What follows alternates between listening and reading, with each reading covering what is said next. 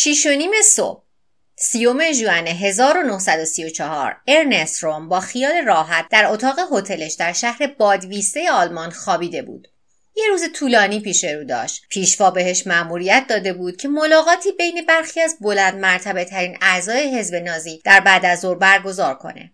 اما روم مجبور شد که از خواب ناز بیدار بشه. یکی بدون اطلاع قبلی وارد اتاقش شد. در همون حالت خواب و بیداری خیلی نمی‌تونست چیزایی که میشنوه رو پردازش کنه. روم تو بازداشتی. همین که سرش رو از روی بالش بلند کرد صحنه غیر قابل تصوری دید. آدولف هیتلر به همراه دو افسر پلیس که هفتیر توی دستشون بود در دو طرفش قطعا داره خواب می‌بینه. یا شایدم یه سوء تفاهم. تنها کاری که تونست انجام بده این بود که با زحمت زیادی بگه هایل پیشوای من. اما عصبانیت هیتلر قابل فروکش کردن نبود به افسرای پلیس گفت که روم رو دستگیر کنن و مثل یه طوفان از اتاق خارج شد. مشکلات بزرگتری داشت که باید باهاشون سر کله می‌زد. هنوز اول ماجرا بود و پاکسازی دشمناش تازه شروع شده بود.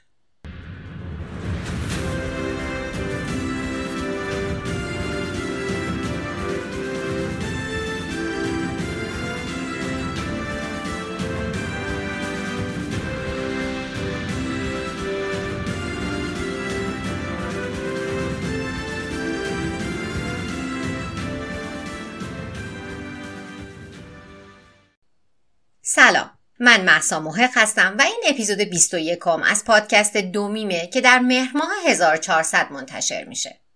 هفته قبل براتون از به قدرت رسیدن آدولف هیتلر گفتم که داستان پیچیده ای نبود و به نوعی نشون می‌داد که چقدر مفت از آدمی که بی هدف در خیابونه وین پرسه می‌زد به قدرتمندترین مرد اروپا بدل شد. این قسمت دوم از داستان هیتلره که از زمامداریش جنگ جهانی دوم نسل کشی هولوکاست و در نهایت خودکشیش میگم. پرونده ظهور و سقوط پیشوا در این اپیزود بسته میشه و دو هفته آینده در مورد تئوری های توطعه حول دوران زمامداری و مرگش میگم.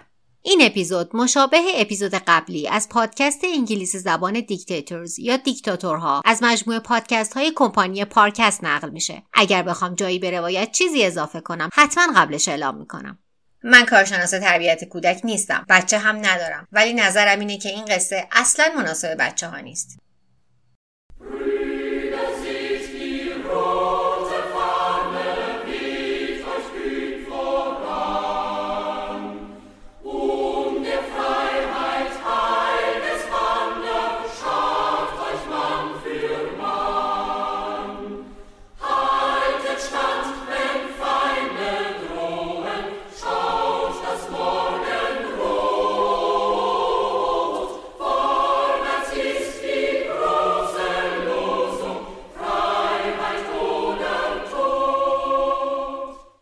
سی‌ام ژانویه 1933 شب یکی از مهمترین پیروزی های هیتلر بود.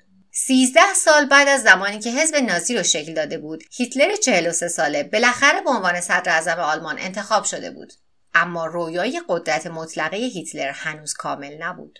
هنوز دو تا کنترل روی قدرتش وجود داشت. رئیس جمهور آلمان پول فون هیندنبرگ و نایب صدر اعظم فرانس فون پاپن هر دو مرد با عمده سیاست های ناسیونالیست و ضد یهود هیتلر موافق بودند. اما نگران این بودند که هیتلر آلمان رو به یک کشور با سیستم تک حزبی با تسلط حزب فاشیست تبدیل کنه مثل ایتالیا. اونا دلشون می‌خواست که ورژن نازی یه جامعه یک دست با نژاد آریایی رو بسازن. اما همزمان یه دولت دموکرات هم سر کار باشه. اما هیندربرگ و پاپن یه اشتباه مهلک کرده بودن. اونا تصور کرده بودند که میشه هیتلر رو با منطق قانع کرد. حالا که هیتلر به مقام صدر اعظمی رسیده بود بیشتر از قبل مصمم بود که به یک دیکتاتور خودکامه بدل بشه. با وجود اینکه در مورد هیندربرگ و پاپن کاری از دستش بر نمیومد می‌تونست پایگاه خودش رو مستحکم کنه. فقط یک روز بعد از اینکه به قدرت رسید هیندربرگ رو متقاعد کرد که انتخابات پارلمانی مجدد برگزار کنه. در ظاهر هدف انتخابات این بود که مردم آلمان چیزی که به دولت همبستگی ملی موسوم بود رو شکل بدن. در حقیقت اما هیتلر می‌خواست که از موقعیتش برای ایجاد اکثریت نازی در پارلمان استفاده کنه که بتونه هر قانونی که می‌خواد رو از تصویب بگذرونه.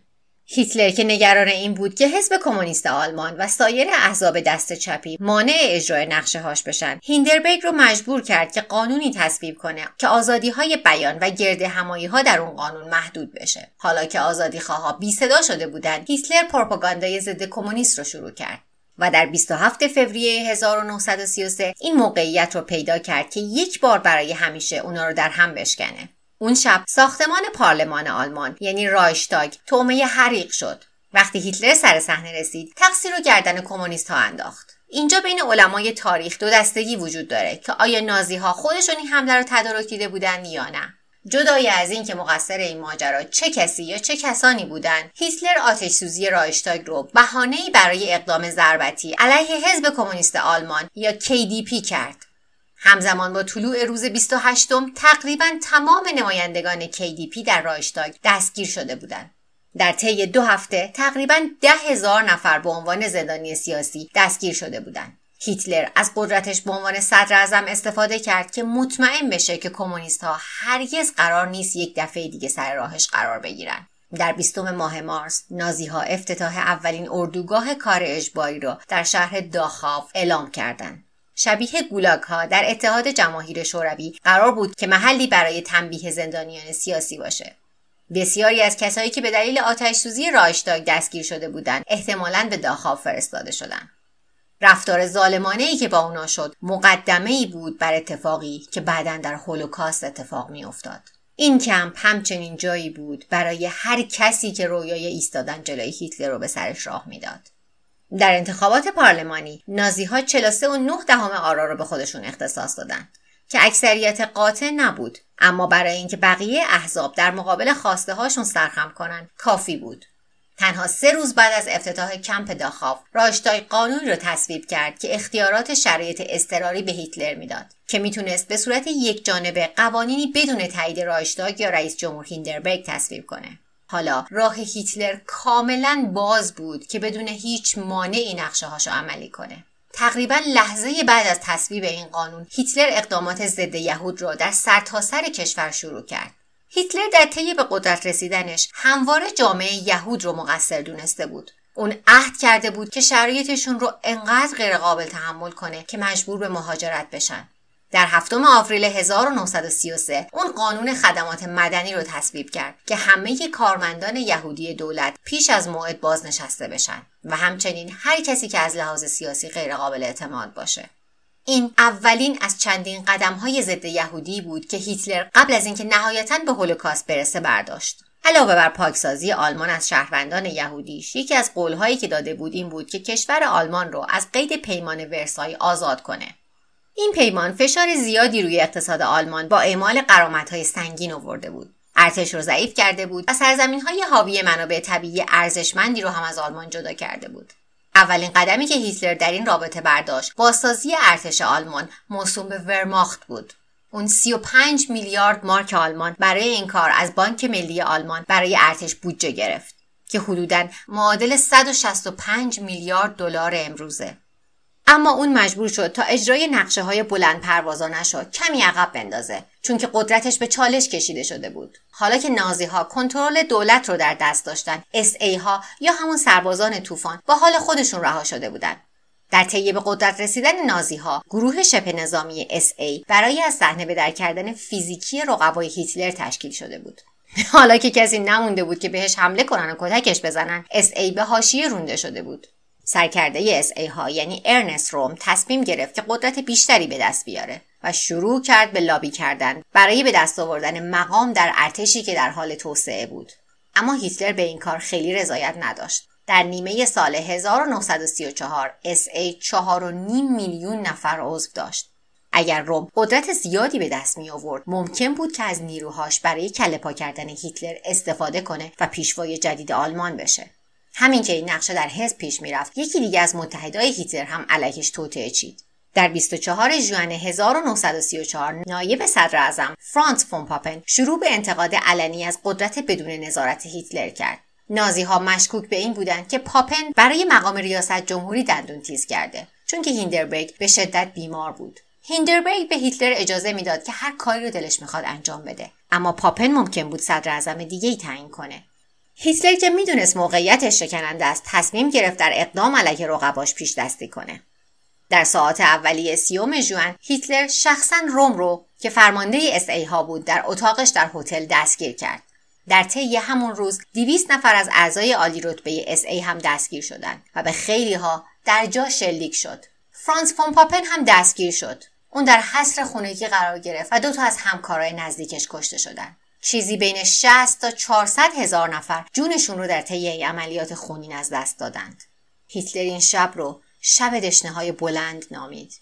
این عملیات هیتلر رو به مقام رهبری آلمان رسوند و بهش این قدرت رو داد که هر سیاستی که دوست داره رو دنبال کنه. هیچ کسی خارج از مرزهای آلمان هم قصد نداشت که قدرت هیتلر رو محدود کنه. با وجود اینکه پیمان ورسای سراحتا توسعه و گسترش ارتش آلمان را ممنوع کرده بود. قدرت‌های اروپای غربی یعنی بریتانیا و فرانسه هیچ اقدامی برای متوقف کردن هیتلر انجام ندادند وحشت جنگ جهانی اول هنوز در حافظشون تازه بود و به هر قیمتی که شده می‌خواستند از یه جنگ دیگه اجتناب کنند در شرق هم اتحاد جماهیر شوروی تحت فرمان استالین درگیر مسائل و مشکلات داخلی خودش بود.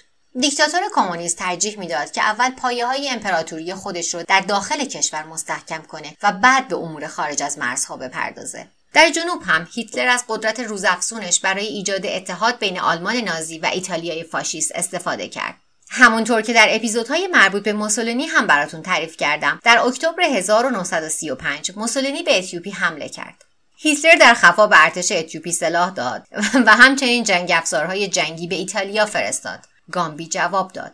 موسولینی متکی به هیتلر شد و دو رهبر با هم همدست شدند که در نهایت منجر به اتحادشون در جنگ جهانی دوم شد.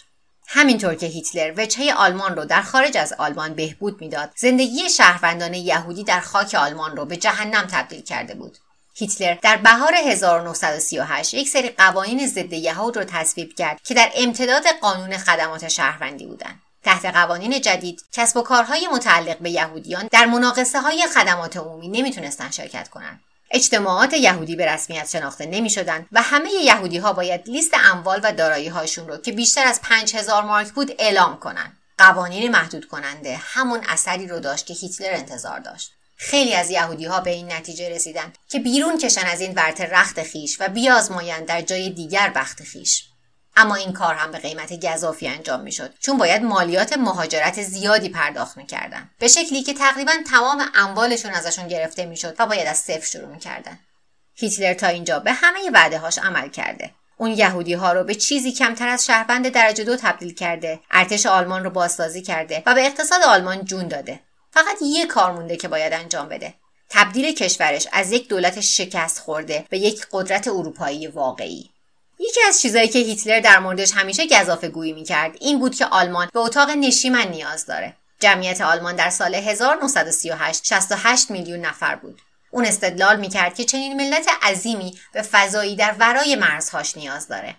در اون زمان حدودا 10 میلیون نفر که اصالتا آلمانی بودند در اتریش و چکسلواکی زندگی می‌کردند زمینی کردن این دو کشور به خاک آلمان این فرصت رو به وجود می آورد که همه آلمانی ها تحت یک بیرق واحد متحد بشن. علاوه بر ساختن یه امپراتوری که از لحاظ نژادی یک دست بود زمینه کردن این دو کشور منابع ارزشمندی برای ماشین جنگ نازی در اختیارش میذاشت. و هرچه که آلمان بیشتر به سمت شرق پیشروی می‌کرد فشار بیشتری به دولت کمونیست شوروی تحمیل می‌شد.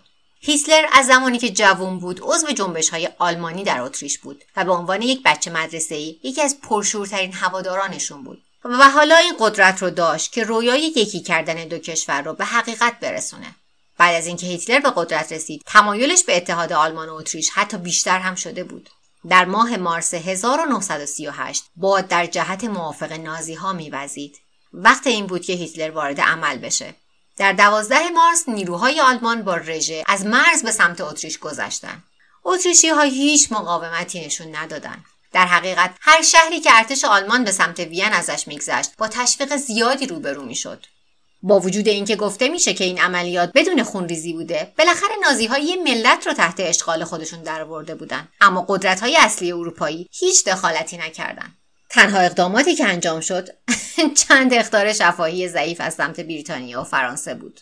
با وجود اینکه آلمان داشت به یک خطر تبدیل می‌شد ارزش این رو نداشت که وارد جنگ دیگه بشن. خصوصا که اتریش فاتحش رو با آغوش باز پذیرفته بود. اما تمایل هیتلر به زمینه کردن چکسلواکی به خاکش یه مسئله دیگه بود. برخلاف اینکه بخش بزرگی از اتریش دلشون می‌خواست که در آلمان ادغام بشن در چکسلواکی این آدما دسته خیلی کوچیکی بودن. البته که این مسئله برای هیتلر اصلا اهمیتی نداشت. اون متقاعد شده بود که اگر بخواد با نیروی قهریه چکسلواکی رو بگیره هیچ تو اروپا انگشتش رو هم تکون نمیده. در بعد از ظهر 28 ماه می 1938 هیتلر اعلام کرد در اکتبر چکسلواکی زمینه خاک آلمان میشه. اما این بار بریتانیا و فرانسه مصمم بودن که نذارن قصر در بره. حداقل نه کاملا. در تلاش برای جلوگیری از تهاجم هیتلر اجلاسی در 29 و 30 دسامبر برگزار شد. بریتانیا و فرانسه در یک طرف آلمان و ایتالیا در طرف دیگه بودند چکسلواکی اجازه نداشت که از طرف خودش در مورد مسئله خودش مذاکره کنه. در نهایت دولت‌های غربی موافقت کردند که هیتلر سودتلند رو زمینه کنه که منطقه‌ای در مرز آلمان و چک بود و جمعیت آلمانی قابل توجهی داشت. روی دندونگیری نبود ولی محاسبات دولت‌های غربی هم اشتباه بود. ظرف 6 ماه هیتلر چنان بخش بزرگی رو اشغال می‌کرد که چکسلواکی دیگه نتونه به عنوان کشور مستقل اداره بشه. هیتلر که حسابی از عملکرد محکمش در خارج از کشور راضی بود و اعتماد به نفس زیادی به دست آورده بود برنامه های ضد یهودش رو وارد فاز کاملا غیر انسانی کرد. در اواخر تابستان و پاییز 1938 یهودی ها رو مجبور کرد که فهرست دارایی هاشون رو ثبت کنن. علاوه بر اون مردا باید کلمه اسرائیل و زنها کلمه سارا رو به اسمشون اضافه می‌کردن. توی پاسپورت های یهودی های آلمانی هم باید مهر قرمز حرف جی می‌خورد وگرنه بیاعتبار بود. برای تلافی شرایط به شدت تحقیرآمیزی که یهودی ها در اون قرار گرفته بودند. در هفتم نوامبر یک جوان یهودی به اسم هرشل گرینیشپان به یکی از اعضای سفارت آلمان شلیک کرد. این ترور بهونه کاملی برای هیتلر بود تا خشونتی که همیشه تشنش بود رو اعمال کنه. در شب نهم نوامبر آشوبگران نازی به یهودی ها در سرتاسر سر آلمان حمله کردند. صدها کنیسه به آتش کشیده شدند و با خاکی یکسان شدند. بیش از هفت هزار کسب و کار متعلق به یهودیان کاملا نابود شدن. بیش از صد شهروند یهودی اون شب جونشون رو از دست دادن. اونایی هم که نجات پیدا کردن کاملا تحقیر شدن. خیلی هاشون مجبور شدن که جلوی کنیسه های در حال سوختنشون در حالی که نازی های سادیست اونا رو کتک می‌زنن زانو بزنن. بیشتر از سی هزار یهودی به اردوگاه های کار اجباری یا همون اردوگاه های مرگ فرستاده شدن. هیتلر گفت که همه اونا به خاطر حمله گیرنیشپان مجازات میشن. که البته جزاشو قبل از اون حرکت با تحقیر شدید داده بودن و حمله اون جوونک هم عکس عملی به همون درد و رنج ها بود. اون شب به شب بلورین معروفه. در اشاره به شیشه هایی که شکسته شدن و به زمین ریخته شدن. اون شب نقطه بی بازگشتی برای حزب نازی بود. هیتلر خشونت حکومتی علیه مردم خودش اعمال کرده بود و هیچ کس داخل یا خارج آلمان کاری برای متوقف کردنش انجام نداد. حالا که هیتلر تاریکترین نقطه کارنامهش رو ساخته بود به نظر می رسید که هیچ کسی توان اینکه جلوش رو بگیره رو نداره در ادامه براتون تعریف می‌کنم که اتش هیتلر برای قدرت چطور به منتها علیه خودش می‌رسه Alle Waffen gegen Hitler. Es dröhnt durch die Welt ihr herrisches Geschrei. Auf ihren Spuren ist Brand und Tod, es folgt ihren Horden die Sklaverei und Galgenvernichtung und Not. Mit Lug und Betrug, mit Meuchelmord und Blut entehrten sie Deutschland vor aller Welt. Sie raubten und plünderten Hab und Gut und jagten Millionen ins Feld. در نوامبر 1938 الحاق سودتنلند و اتفاقات وحشیانه شب بلورین قدرت هیتلر رو چه در داخل و چه در خارج آلمان به شدت افزایش داد. مطمئن از اینکه بریتانیا و فرانسه ریسک جنگ رو نمیپذیرند هیتلر سراغ یه هدف دیگه رفت لهستان. در حقیقت هیتلر دنبال به دست آوردن دوباره شهر بندری دنزیک بود که بعد از جنگ جهانی اول از آلمان جدا شده بود و زمینه لهستان شده بود. اما حمله به لهستان چندین ریسک داشت. در زمان قدرت نمایی هیتلر در چکسلواکی فرانسه تصمیم گرفته بود که دفعه بعدی که هیتلر به قلمرو کشوری حمله نظامی کنه دخالت کنه و وارد عمل بشه. بریتانیا هم سریع همین رویه رو پیشه کرده بود. هیتلر مشخصا نگران این نبود. این قدرت ها قبلا هم از این تهدیدهای توخالی کرده بودند اما هیتلر همچین تصوری در مورد اتحاد جماهیر شوروی نداشت. الحاق لهستان. قلمروی آلمان رو به سمت مرزهای شوروی توسعه می‌داد و برخلاف رهبران بریتانیا و فرانسه هیتلر می‌دونست که استالین نگران آلوده کردن دستش به خون نیست. با وجود اینکه هیتلر از ایده جنگ با شوروی و نابود کردن بلشویزم یهودی لقبی که به کمونیست ها داده بود لذت می برد ارتش آلمان هنوز برای جنگ تمام ایار علیه شوروی آماده نبود. اگر می‌خواست که بر لهستان غلبه کنه به کمک استالین احتیاج داشت. از خوششانسی هیتلر استالین هم علاقمند بود که سر میز مذاکره بشینه. اونم به قلمرو لهستان نظر داشت. در 23 آگست 1939 هیتلر و استالین یه معاهده عدم تعرض امضا کردند که لهستان و سایر کشورهای اروپای شرقی رو بینشون تقسیم می‌کرد. از این معاهده در اپیزود استالین هم بهتون گفته بودم. در اوایل سپتامبر آلمان به لهستان حمله کرد. دو روز بعد فرانسه و بریتانیا به آلمان اعلان جنگ کردند محاسبات هیتلر اشتباه از آب در اومده بود. اونا بالاخره تصمیم گرفته بودن که باهاش بجنگن. اما برای کمک به لهستان دیر شده بود. در طی تنها چند هفته هیتلر در سرتاسر سر کشور پیشروی کرد و طی این پیشروی جنایات هولناکی در قبال شهروندان یهودی انجام شد. دستور مستقیما از هیتلر رسیده بود. نجیب زادگان، روحانیون و یهودی ها باید که نابود بشن. حزب نازی مشتاق اطاعت بود. در شب ده سپتامبر یک گروه از یهودی های لهستانی به زور به یک کلیسا برده شدند و به شکل خشونتباری به قتل رسیدند و این تنهای شروع بود. در طی دو سال آینده صدها هزار یهودی از سرتاسر سر قلمروی آلمان به اردوگاه های مرگ لهستان فرستاده شدند. با وجود شرایط دهشتناکی که در اون اردوگاه ها باهاش روبرو می شدند وحشت هولوکاست هنوز داشت ساخته و پرداخته می شد. در این زمان هیتلر هنوز درگیر جنگ با فرانسه و بریتانیا بود. همین که جبهه غرب داشت جنگ افزارهاش رو آماده می کرد و جبهه ها رو می ساخت هیتلر می‌دونست که زمان چندانی نداره. چون به زودی اونا قدرتمندتر از اون می شدن که بتونه بهشون غلبه کنه. باید هرچه سریعتر وارد عمل می شد هیتلر دلش می‌خواست که با یه حمله برقاسا سر ته ماجرا رو جمع کنه. اما برنامه های حمله باید بازبینی می شدن و استراتژی های جدید طراحی می شدن. همینا باعث شد که نتونه یکی از سخنرانی های طوفانی و طولانی شد در سالگرد کودتای شکست خورده مونیخ یا همون بیرهال پوچ در 8 نوامبر 1939 داشته باشه. هیتلر به جای اینکه تمام شب صحبت کنه اون مراسم رو کوتاه کرد و قبل از ساعت 9 شب تمومش کرد. کمتر از 15 دقیقه بعد از اینکه از صحنه پایین اومده بود ستون پشت سرش درست در جایی که ایستاده بود منفجر شد این ترور ناموفق توسط یک کارگر آلمانی به اسم جورج الزر انجام شده بود. اون که از وضعیت کارگران ناراضی بود نمی‌خواست که کشور وارد جنگ بشه و اوضاع در بشه. اینجوری فکر می‌کرد که اگر هیتلر کشته بشه سر مار کنده میشه و صلح و آرامش برمیگرده. اما این حمله ناموفق اثر معکوس داشت و باعث شد که مردم بیشتر از قبل دور هیتلر جمع بشن. مهم نبود که جنگ به قیمت رفاه مردم تمام میشه اون پیشوا بود و هر کاری که لازم بود انجام می‌شد تا یه امپراتوری جهانی آلمانی بسازه اما حتی اعتماد به نفس هیتلر هم حد و حدودی داشت می‌دونست که اگر سر سیاه زمستون به فرانسه حمله کنه نازی ها لحظه ای که بتونن اعتصاب می‌کنن تاریخ برای دهم می 1940 تعیین شد. نیروهای آلمانی به سمت اروپای غربی رفتند. بلژیک و هلند قربانیانی بیپناه در مسیر حمله به فرانسه بودند. در 14 ژوئن ارتش آلمان وارد پاریس شد و سه روز بعد فرانسه تسلیم آلمان شد. هیتلر امیدوار بود که از طریق خاک فرانسه به بریتانیا حمله کنه. اما عبور از کانال مانش سخت بود. با وجود تجهیزات پیشرفته آلمان، نیروی دریایی بریتانیا حاکم بیچون و چرای دریاها بود. به نظر هیتلر تنها راه غلبه بر آنها از طریق هوا بود. با شروع از 13 آگست، هیتلر حملات هوایی پشت سر هم با آسمان بریتانیا انجام داد.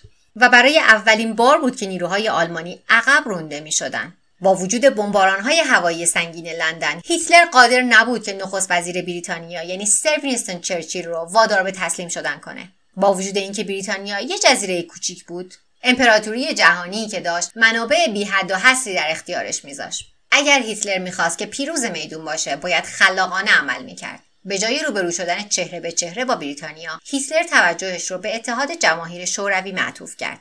بر این باور بود که از صحنه به در کردن روزها باعث یه اثر دومینویی میشه و در نهایت بریتانیا رو منزوی می‌کنه. وقتی شوروی شکست بخوره ژاپن دیگه رقیبی در استفاده از منابع جنوب شرقی نداره. اون وقتی که ژاپنی ها می‌تونن روی مناقشاتشون با ایالات متحده آمریکا تمرکز کنن. در نتیجه آمریکا انقدر در اقیانوس آرام درگیر میشه که نمی‌تونه وارد درگیری های اروپایی بشه.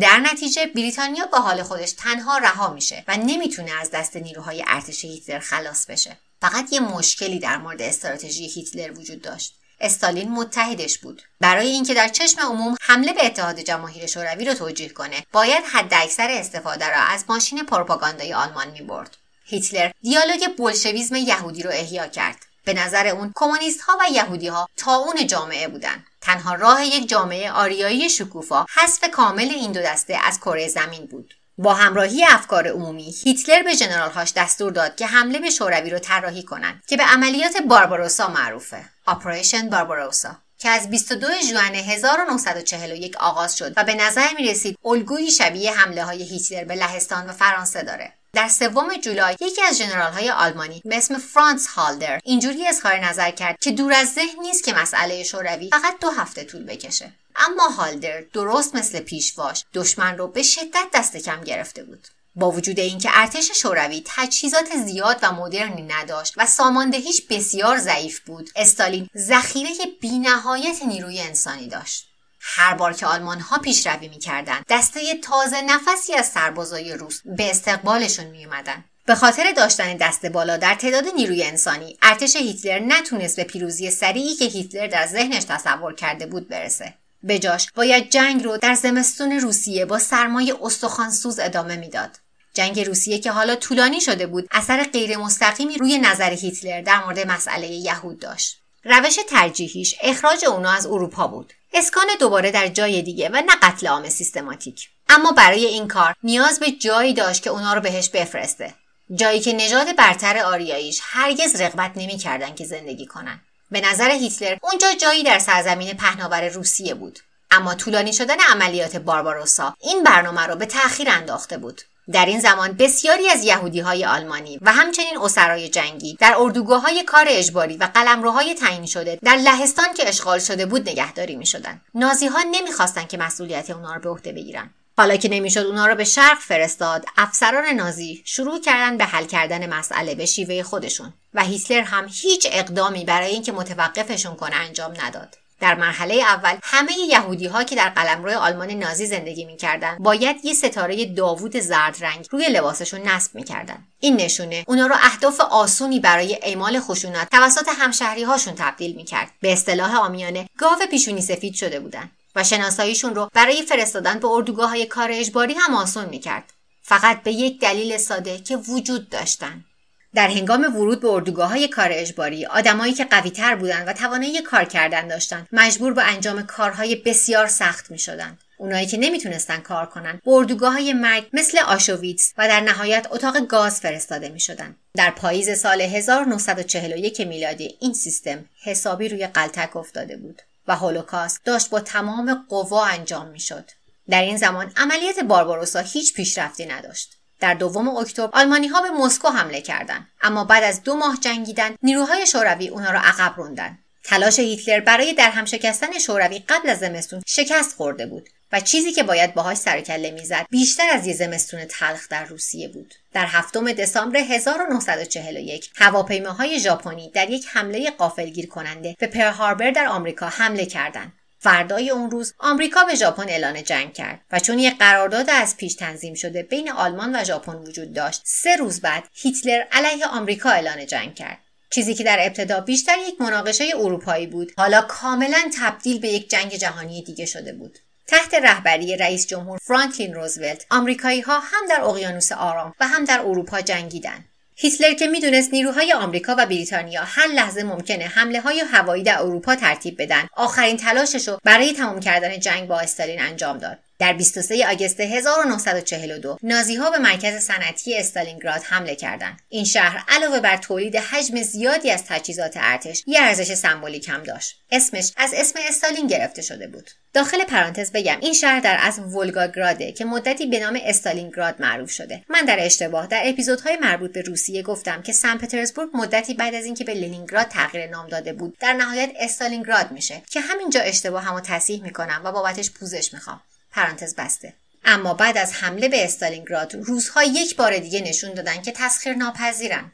همین که هزارون ارتشی آلمانی درگیر جنگ طولانی خیابانی در استالینگراد بودند متفقین بالاخره وارد عمل شدند در 8 نوامبر نیروهای مرکب از ارتش آمریکا و بریتانیا در شمال آفریقا مستقر شدند از اونجا جاپاشون رو در مدیترانه محکم می‌کردن و خیلی زود از اون مسیر وارد اروپا می‌شدن و هیتلر هیچ کاری برای متوقف کردنشون از دستش بر نیومد. در ادامه براتون میگم که یک کتازی هیتلر چطور به پایان می‌رسه.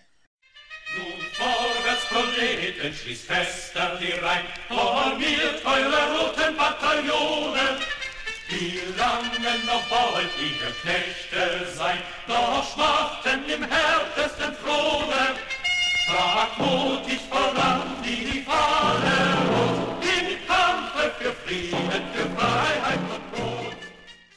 در تابستان و پاییز 1942 آدولف هیتلر 53 ساله و ارتش آلمان تحت فشار شدید اتحاد جماهیر شوروی در شرق و نیروهای انگلیسی آمریکایی در غرب بودند. اما هیتلر با وجود همه منابعی که در اختیار داشت باور داشت که می‌تونه در هر دو جبهه پیروز بشه.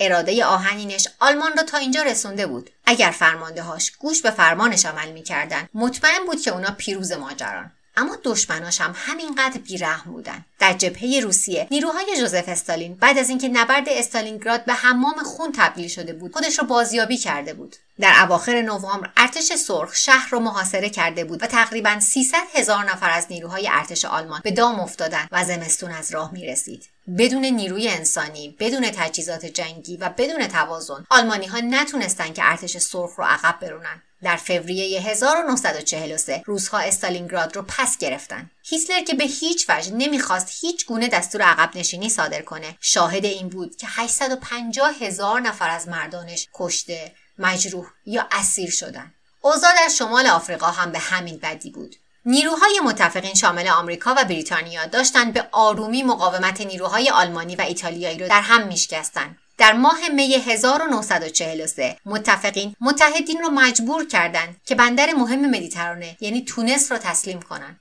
تا این نقطه مردم آلمان کاملا پشت پیشوا بودند اما بعد از شکست های هیتلر در استالینگراد و آفریقای شمالی ایمانشون بهش داشت تنزل پیدا می کرد. علاوه بر عقب نشینی ها در خارج ارتش آلمان قادر به محافظت از شهروندان خودش نبود در ماه می متفقین حمله های هوایی سنگین کردند و خسارت های وسیعی مناطق صنعتی و روستایی وارد آوردند. شهرهایی مثل دوسلدورف و دورتموند به ویرانه بدل شدند. شهروندان آلمانی به حق ترسیده بودند که هیتلر اونا رو به حال خودشون رها کرده.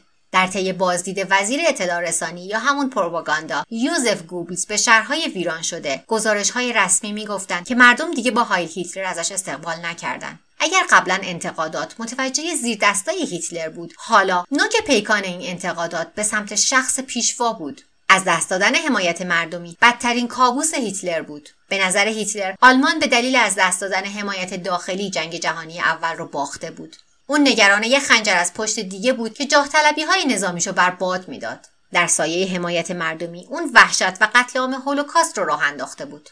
تنها در ماه آوریل 1943 نزدیک به 1.5 میلیون یهودی به اردوگاه های مرگ فرستاده شده بودند. اخراج یهودی ها با پروپاگاندای ضد یهود گره خورده بود. اون می‌خواست که موج ناسیونالیزمی که به قدرت رسونده بودش رو برای همیشه در حمایت از خودش داشته باشه. هیتلر از هولوکاست به عنوان اسلحه‌ای بر نزدیک کردن متحدینش به خودش استفاده کرد. بعد از شکست های نظامیش اون رومانی و مجارستان را تشویق کرد که رفتارهای نادرست شهروندان یهودیشون رو در بوق و کرنا کنند با دخیل کردن اونا در طرحش به عنوان راه حل نهایی هیتلر داشت از تاکتیکی به اسم قایقهای سوخته The Burned Boats استفاده می‌کرد. این تاکتیک به فاتح و کشورگشای اسپانیایی هرنان کورتز برمیگرده که در 1519 وقتی به مکزیک رسید همه قایقها رو سوزوند. بدون امکان عقب نشینی اون نیروهاشو مجبور کرد که بیرحمانه علیه امپراتوری آزتک ها بجنگن. هیتلر می‌خواست که متحداشو با انجام جنایت های نابخشودنی غیرانسانی مجبور کنه که پا به پاش ادامه بدن اگر اونا در قتل عام شرکت می‌کردن هرگز مورد مرحمت متفقین قرار نمی گرفتن. در نتیجه باید به هر قیمتی پیروز می شدن. هرچند این تاکتیک هاش اثر چندانی نداشت. در پنجم جولای 1943 هیتلر حمله ناموفق دیگری در جبهه شرق انجام داد. در دهم یعنی پنج روز بعد نیروهای متفقین وارد ایتالیا شدند و در نوزدهم اولین حمله هواییشون رو در روم انجام دادند یک هفته بعد متحد کلیدی هیتلر بنیتو موسولینی از مقام نخست وزیری ایتالیا خل و دستگیر شد. هیتلر که نمی‌تونست جلوی پیشرفت متفقین رو بگیره نیروهایی که اصلا برای اشغال ایتالیا کافی نبودن اعزام کرد. خلع کننده موسولینی از قدرت موقعیت هیتلر رو در داخل آلمان ضعیف کرد. رژیم فاشیست ایتالیا خلل ناپذیر به نظر می رسید و ناگهان طرفدارای هیتلر در آلمان باید با این ایده که سرنوشت مشابهی می‌تونه برای هیتلر هم پیش بیاد مبارزه کنند. از طرفی مخالفاش هم به این نتیجه رسیدند که هیتلر به اندازه‌ای که به نظر می‌رسه غیرقابل شکست نیست. وقتی بخشی از ارتش آلمان در ایتالیا گرفتار شده بود شوروی تونست یه حمله سریع انجام بده. هیتلر در انتهای سال ذخایر وسیع قله اوکراین رو از دست داده بود. و همچنین حجم زیادی از محصولات صنعتی رو. اوضاع در جبهه غرب هم تقریبا به همین بدی بود. بعد از پیروزی متفقین در شمال آفریقا اونا بسیاری از نیروهاشون رو در بریتانیا دور هم جمع کردند در اواخر 1943 هیتلر مطمئن بود که زمانی در 1944 اونا برای آزادسازی فرانسه اقدام می‌کنن. اما به جای مطمئن شدن از توان دفاعی در برابر غرب هیتلر مجبور بود که سال جدید رو با سرکله زدن با یکی از متحداش شروع کنه. در فوریه 1944 به گمانش رسیده بود که مجارستان می‌خواد به متفقین بپیونده و برای اینکه جلوی این کار رو بگیره باید نیروهاش رو از فرانسه که تحت اشغالش بود به مجارستان که یکی از متحدینش بود اعزام کنه. حضور نظامی ضعیف نازیها در جبهه غرب. شانس زیادی برای دفع حمله ششم ژوئن متفقین به فرانسه که به روز دی یا دی دی معروفه نداد. به جز حمام خونی که در ساحل اوماها در طی این عملیات اتفاق افتاد که دستمایه فیلم هایی مثل نجات سرجوخرایان شده متفقین با مقاومت کمی در سواحل نورماندی مواجه شدند. در انتهای این روز حدود 156 هزار نفر از سربازای متفقین در اون منطقه پیاده شده بودند. هیتلر حالا باید با دشمنایی که از فرانسه به سمت شرق می اومدن از ایتالیا به سمت شمال می اومدن و از شوروی به غرب می اومدن می جنگید وضعیت ناامید کننده ای بود اما هیتلر وا نداد. اون مصمم بود که تا آخرش بجنگه.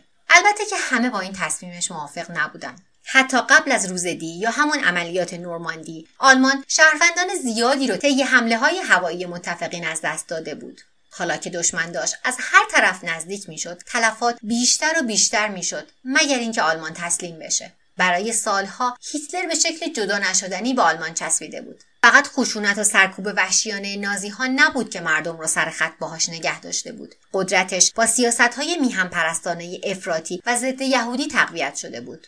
اما حالا اون داشت اجازه می‌داد که هزاران نفر از طرفداراش به خاطر جنگی که ممکن نبود درش پیروز بشن بمیرن.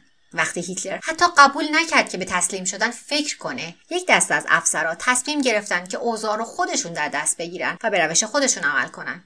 به نظر اونا تنها راه اتمام جنگ این بود که پیشوا رو از سر راه بردارن و تنها راه حذف پیشوا این بود که بکشنش. در جولای 1944 اونا یه شانس برای این کار به دست آوردن. در بیستم این ماه یکی از توطئهگرا یه بمب در زیر میزی که در اتاقی که گزارش نظامی داده می‌شد جاسازی کرد. دقیقا زمانی که هیتلر روی میز خم شده بود منفجر شد. چهار نفر در اون انفجار کشته شدن که هیتلر یکی از اونا نبود. به شکلی اون تونست در حالی که فقط جراحات سطحی دیده بود فرار کنه. برخلاف سوء قصد سال 1939 این یکی کمکی به بالا بردن محبوبیتش نکرد و حتی برعکس اقدامات تلافی جویانه دهشتناکی که علیه دستندرکاران این ماجرا انجام داد بین اون و مردم آلمان فاصله انداخت.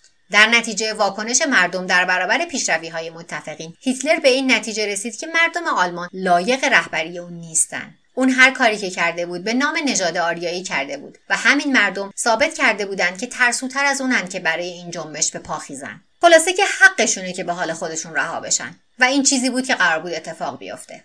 در اواخر 1944 ارتش شوروی به شکل وحشیانه‌ای در حال جولان دادن در قلمروهای آلمان نازی بود. تنها امیدی که مردم آلمان داشتن این بود که متفقین اونا رو از نابودی کامل نجات بدن. اما قدرت های غربی نمی‌تونستن همچین کاری بکنن. استراتژی سوزوندن قایقها توسط هیتلر خوب یا بد کار کرده بود. همین که متفقین پیشروی می‌کردند با واقعیت های دهشتناک هولوکاست روبرو می‌شدن. اونچه که باهاش روبرو می شدن یعنی قتل عام مردم جای همدردی و رحم و شفقت با دولت هایی که در این کار دخیل بودند باقی نمیگذاشت. همین که ارتش آلمان هنوز داشت برای حفظ وجب به وجب قلمرو آلمان می جنگید جنگ به سال 1945 کشیده شد. اما در 20 آوریل هیتلر در 56 امین سالگرد تولدش این خبر رو گرفت که ارتش اتحاد جماهیر شوروی به برلین رسیده. هیتلر که در پناهگاه زیرزمینی در زیر پای تخت بود هنوز شانس این رو داشت که فرار کنه. اما نرفت. در طی ده روز بعد نیروهای ارتش سرخ به تدریج تمام مراکز دفاعی برلین رو اشغال کردند. در سیوم آوریل اونا 500 متر تا پایگاه زیرزمینی هیتلر فاصله داشتند. هیچ راه نجاتی نبود. هیچ قهرمان لحظه آخری هم در راه نبود. دشمن انگار داشت در خونش رو می‌زد. هیتلر که مصمم بود به دست بلشویک ها نیفته خودش با شلیک گلوله به سرش کشت. جسد هیتلر چند متر دورتر از ورودی پناهگاه سوزونده شد. در حالی که مهمات به سمت اون منطقه باریدن گرفته بود سربازا فقط اونقدری موندن که ببینن جسد آتیش گرفته.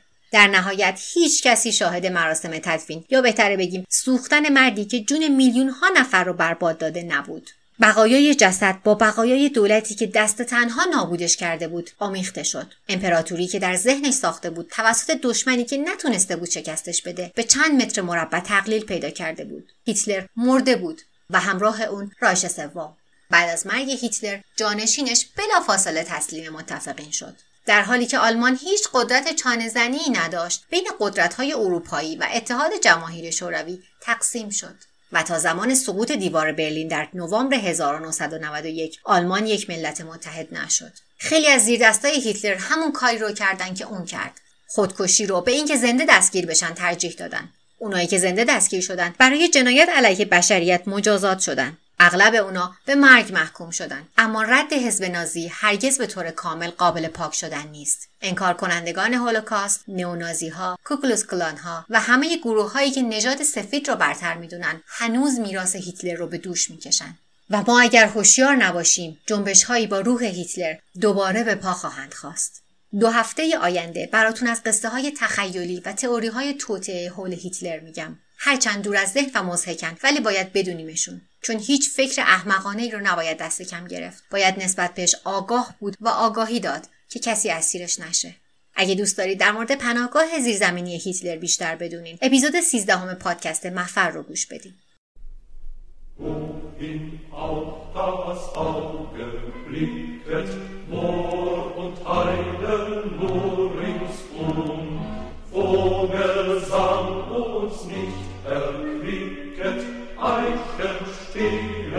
Oh, oh.